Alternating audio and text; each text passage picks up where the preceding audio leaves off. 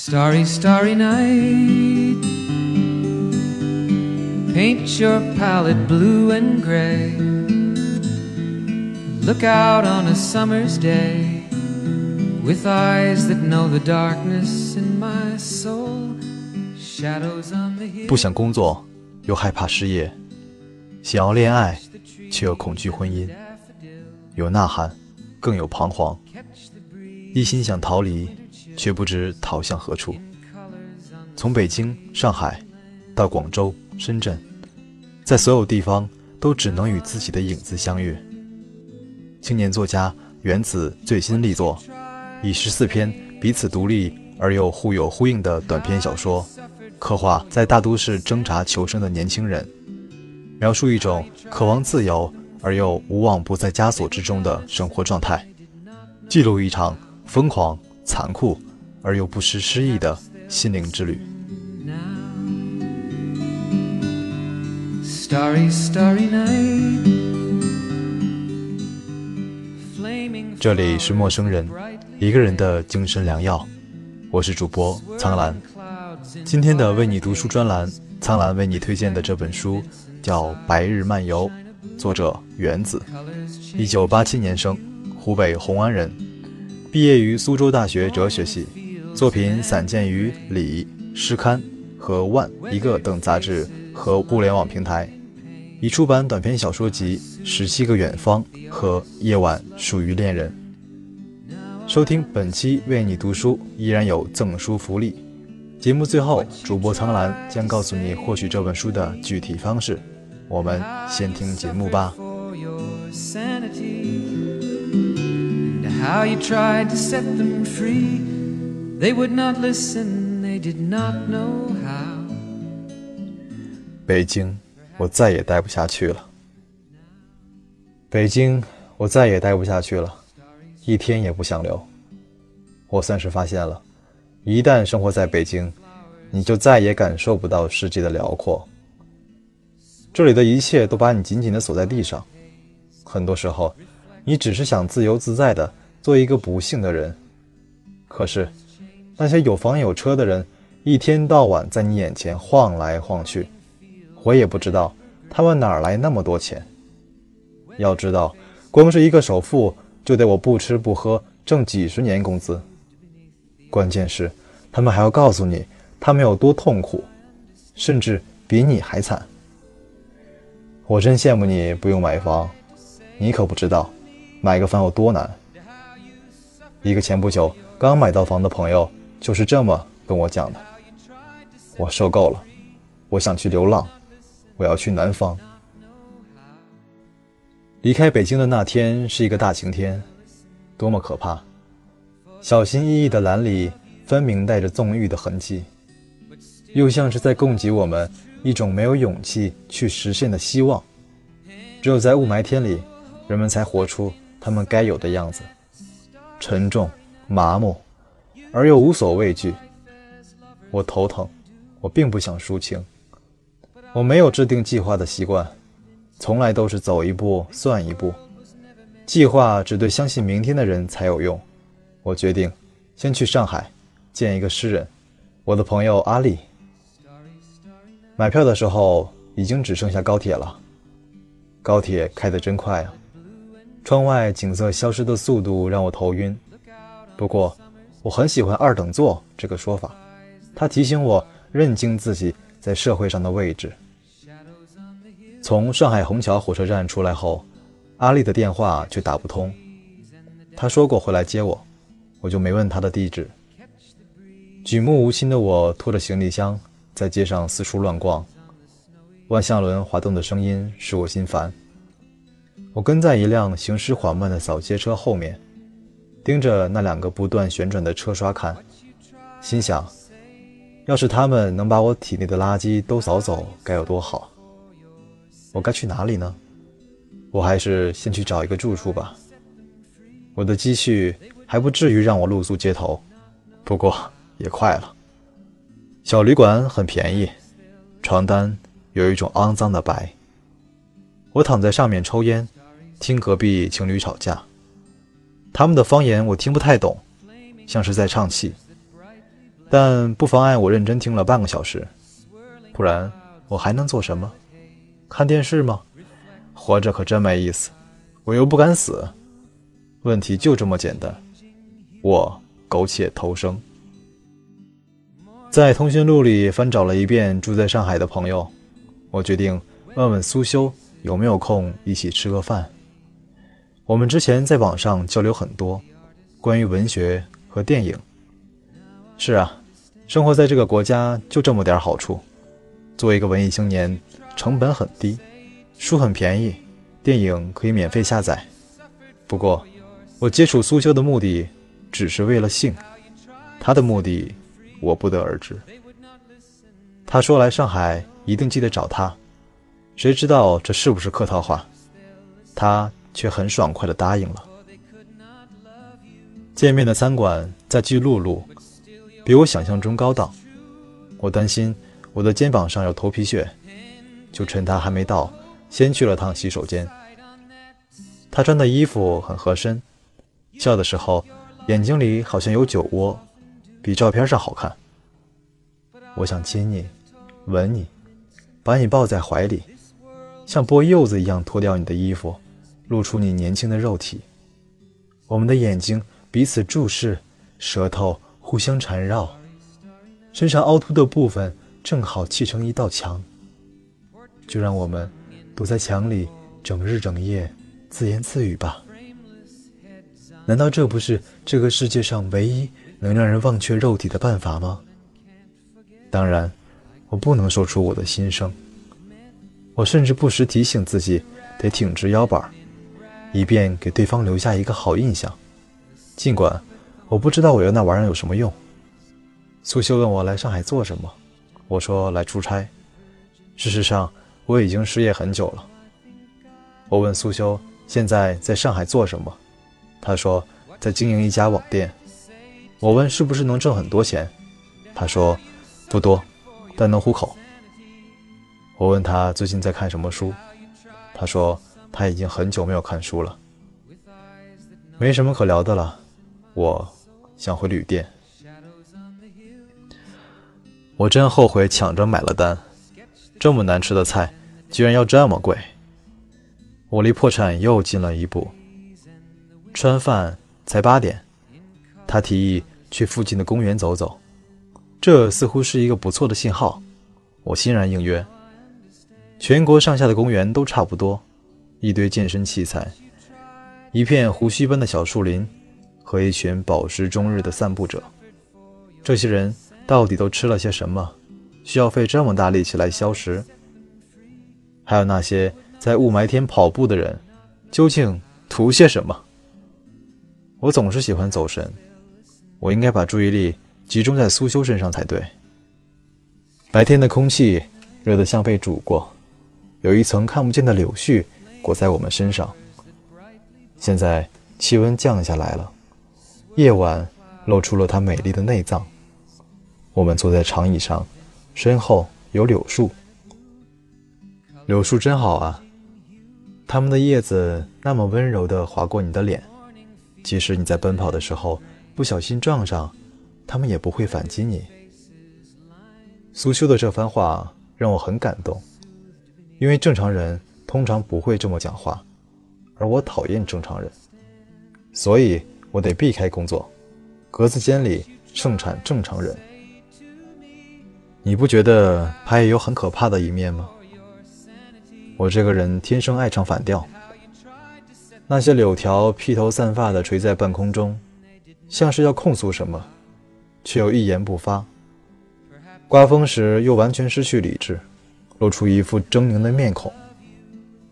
那是风的错，能怪树吗？苏修说：“你心里有什么，看见的就是什么。”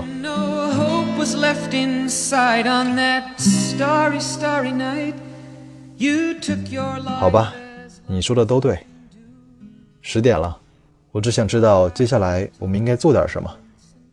这个公园里至少有一百万只蚊子，我感觉我快要被它们咬到贫血了。我们只能来回走动，但我走不动了，我困了，我头疼。我试着拥抱他，抚摸他的后背，他没有反抗。他说：“时间不早了，他该回家了。”我提议送他回家，他说好。没想到这么顺利。现在的问题是，他家有避孕套吗？来的路上我怎么没想要买一个呢？出租车司机是一个中年妇女，戴着一副上个世纪的金丝眼镜。他问我们有没有看最近的一部热播剧，苏修在看。他们便热烈地讨论起了剧情，我只好凝视窗外的不夜城。那些发光的建筑物组成了一个庞大的阵营，睥睨着注视他们的人。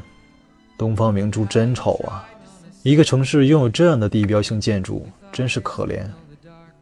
据说莫泊桑经常去埃菲尔铁塔下面的咖啡馆喝咖啡。别人问他：“你之前不是一直反对修建铁塔吗？”他说：“是啊，谁叫这是整个巴黎唯一看不见这个丑东西的地方呢？也许我明天也应该去东方明珠上吃个饭。我记得那上面有一家旋转餐厅，我应该花完身上所有的钱，然后从那上面跳下去。小区的保安不怀好意地盯着我们，他翘起的嘴角里藏着他自己都意识不到的阴险。”我以为他在捍卫道德，却没有意识到，人类历史上所有试图使人们变得道德的手段，从根本上来说都是不道德的。还好，我只是一个过客，这些陌生人还没有想到伤害我的办法。我又开始神游了，想这些没用的做什么呢？我应该找一个借口去买避孕套，可我却稀里糊涂的跟着苏修上了楼。他家的房子真大，从卫生间里出来，我都快要迷路了。苏修坐在阳台的小圆桌边倒酒，他脱掉黑色丝袜，顺手塞进裤袋里。这个动作令我心动不已。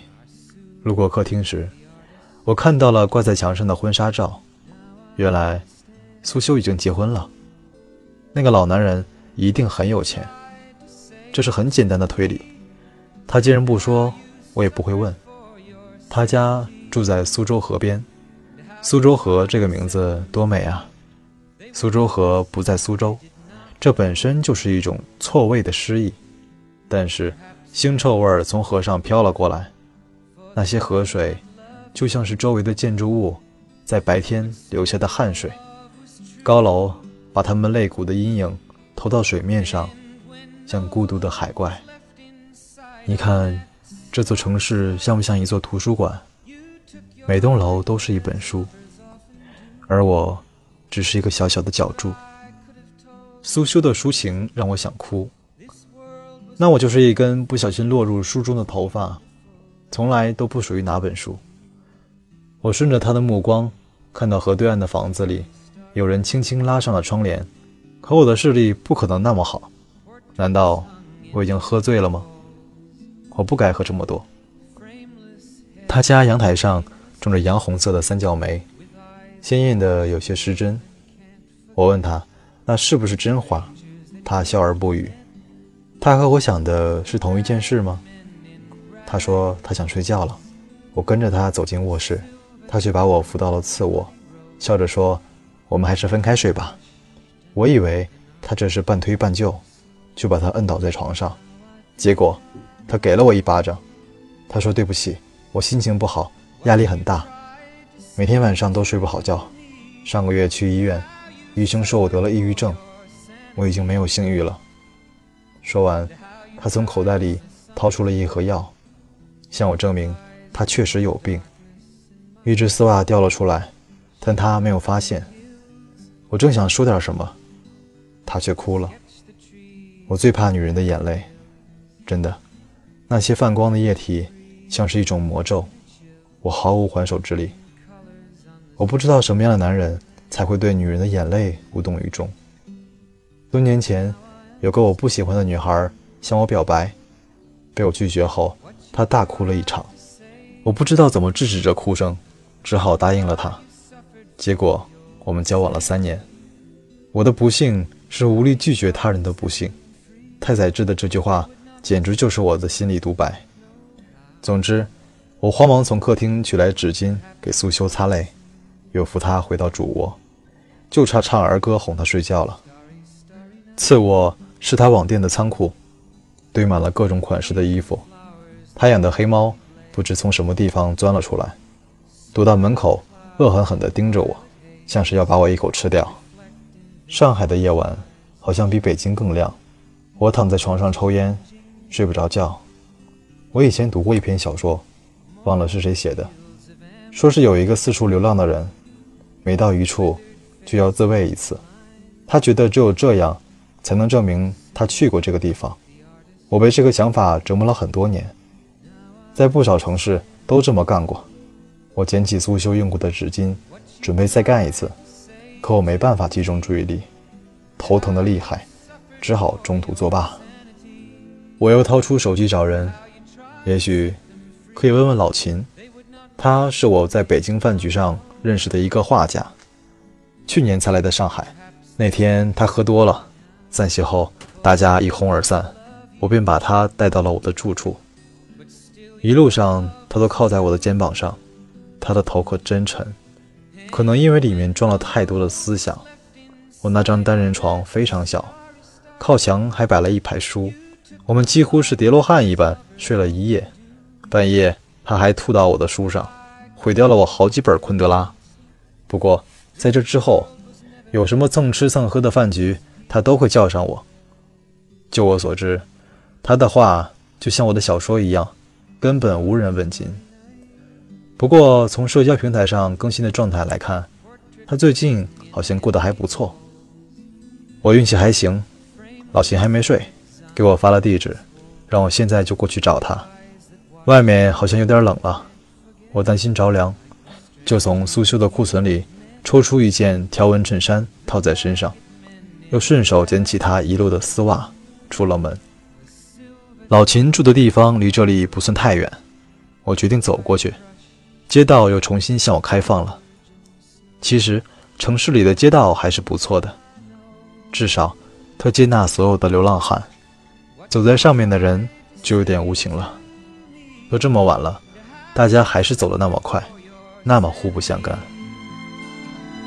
and how you tried on a summer's day with eyes that know the darkness in my 老秦看上去很憔悴，给我开门的动作就像一个行将就木的老人在调整自己的棺材盖。他住在一个不到二十平方米的隔间里，地板上铺满了报纸，上面东一块西一块泼溅着颜料，颇有点波洛克的意思。也许。这也是他的作品。他用白布把画架上的画给盖住了，看不出他在画是什么。我其实并不想知道，但还是假装好奇地问他：“我在画我的噩梦，你看了会害怕的。”他给我开了一瓶冰啤酒，第一口啤酒的滋味是最好的。我正想着该怎么接话，老秦忽然劈头盖脸地问我：“你知道吗？我们的好日子不多了。”我说。我们有过好日子吗？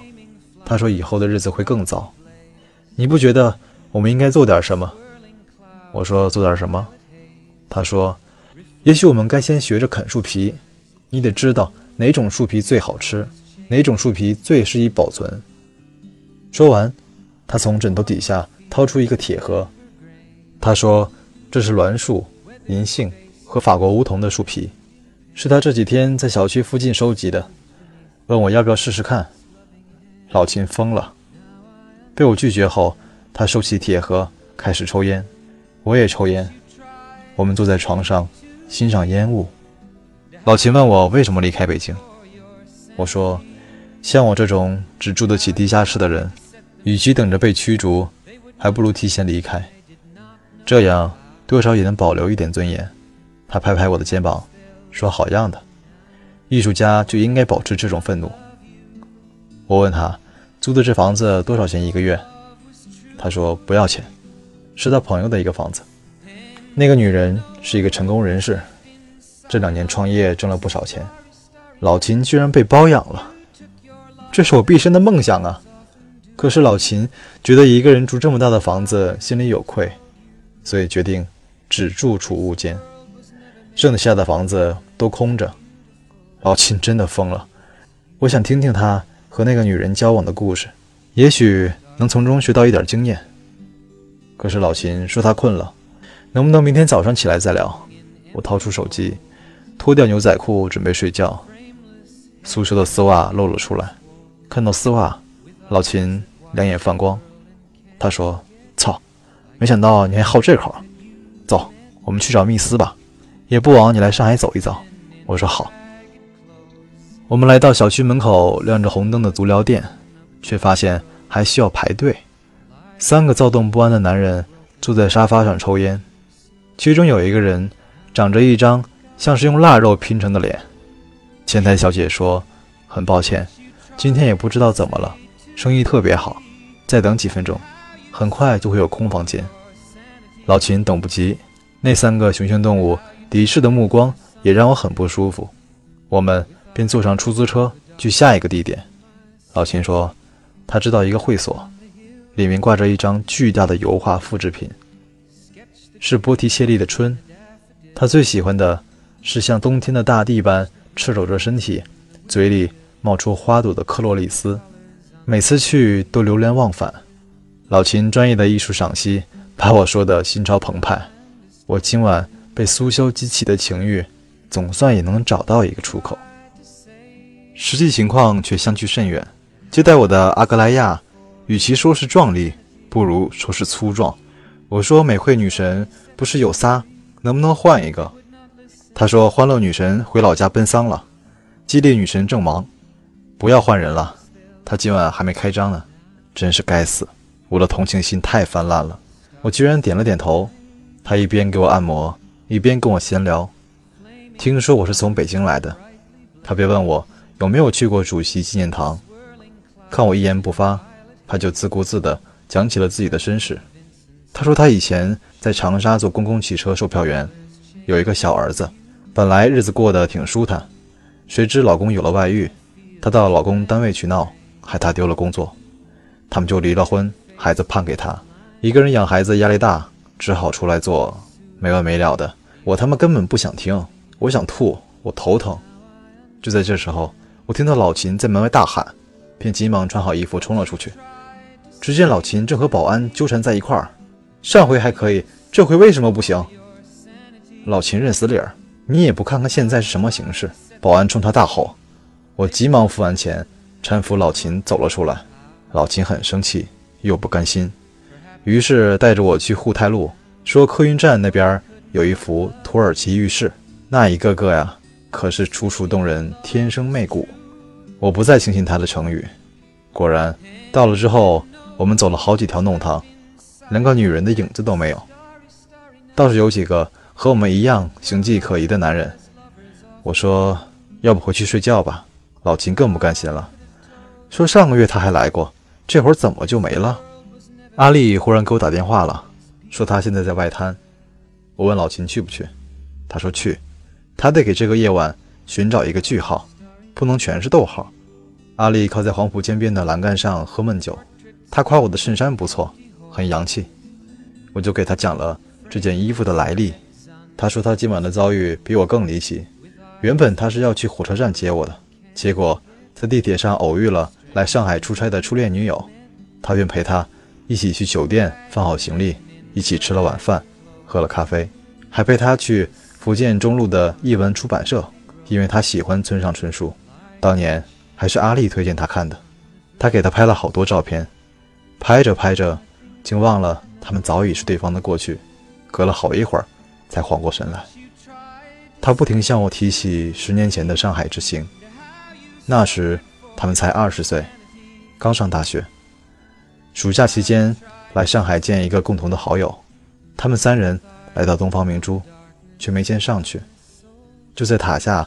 拍了一张标准的游客照，照片拍得很好，洋溢着青春气息。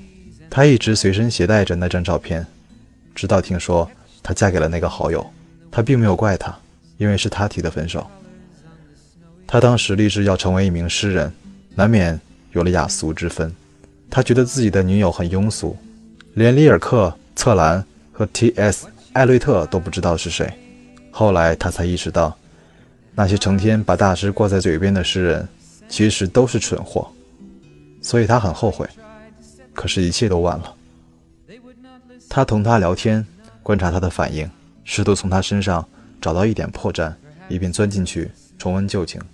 比起按部就班的恋情，他更欣赏这种重逢的戏剧性。他向他讲起高中时的班主任，他现在的工作和生活，甚至还聊了一会儿新上任的美国总统。可就是对他们之前的感情闭口不谈，就好像一切都不曾发生过。他觉得是方言限制了他们的感情表达，于是改说普通话。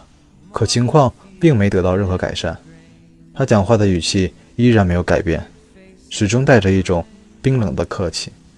他又不能当着他的面念诗，最后他只好向他道声晚安，独自一人回到住处。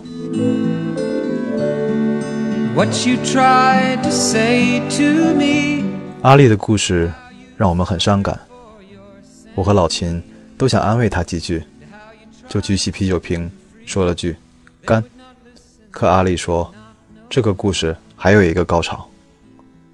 他站在返程的地铁上。头晕目眩，像是做了一场悲伤的梦。他这一天说了太多的话，耗氧量太大，胸口很难受，仿佛有人在拿细密的针头刺他的心脏。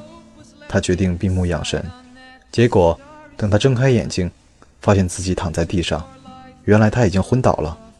阿里说：“晕倒的感觉太爽了，每个人都应该体验一次，就像是经历了一次小型的无痛死亡。”死神。通过眩晕，友好的拜访人类，但这并不是重点，重点是整个过程都有人在诚心诚意的帮他。先是有一个老太太走过来掐他人中，在他鼻子下面抹上清凉油，唤醒了他。到站后，地铁保安把他扶下车，叫了急救车。有个路过的小姑娘还从口袋里掏出一个苹果，问他吃不吃，说是刚洗过的。这世上还是有真情的。我们把这个社会想象的太过残酷了，没有那么多敌人，也没有那么多地狱。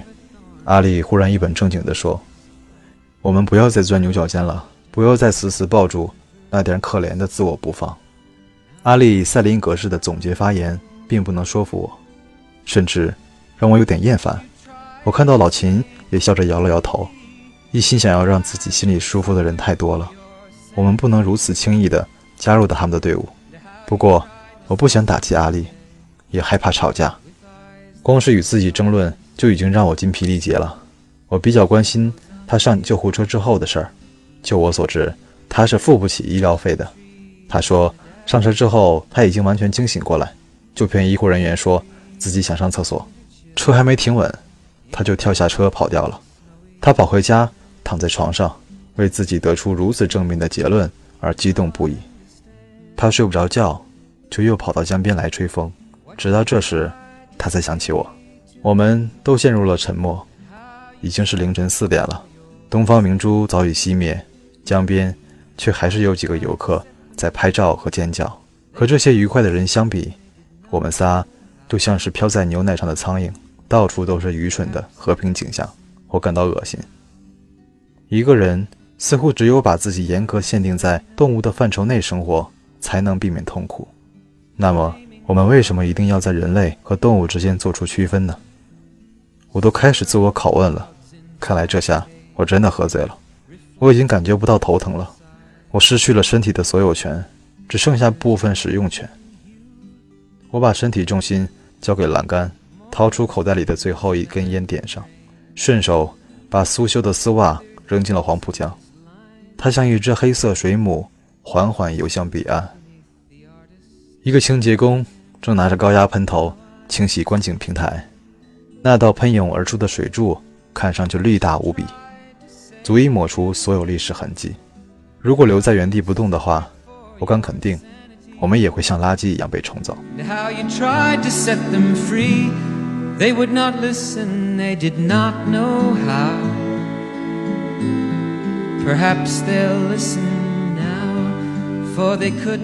收听本期为你读书，依然有赠书福利哦！关注陌生人微信公众号 m m o o f m，或搜索陌生人。当你看见两颗红色小药丸图标，点击关注。成为我们的耳朵。关注后回复“我要书”三个字，即有机会免费获赠这本《白日漫游》。陌生人是声音的声，不是生猴子的生哦。喜欢这本书，你也可以前往各大网上书店立即购买。今天的节目就到这里了，我是主播苍兰，我们下期再会。Portraits hung in empty halls, frameless heads on nameless walls, with eyes that watch the world and can't forget, like the strangers that you've met. The ragged men in ragged clothes, a silver thorn, a bloody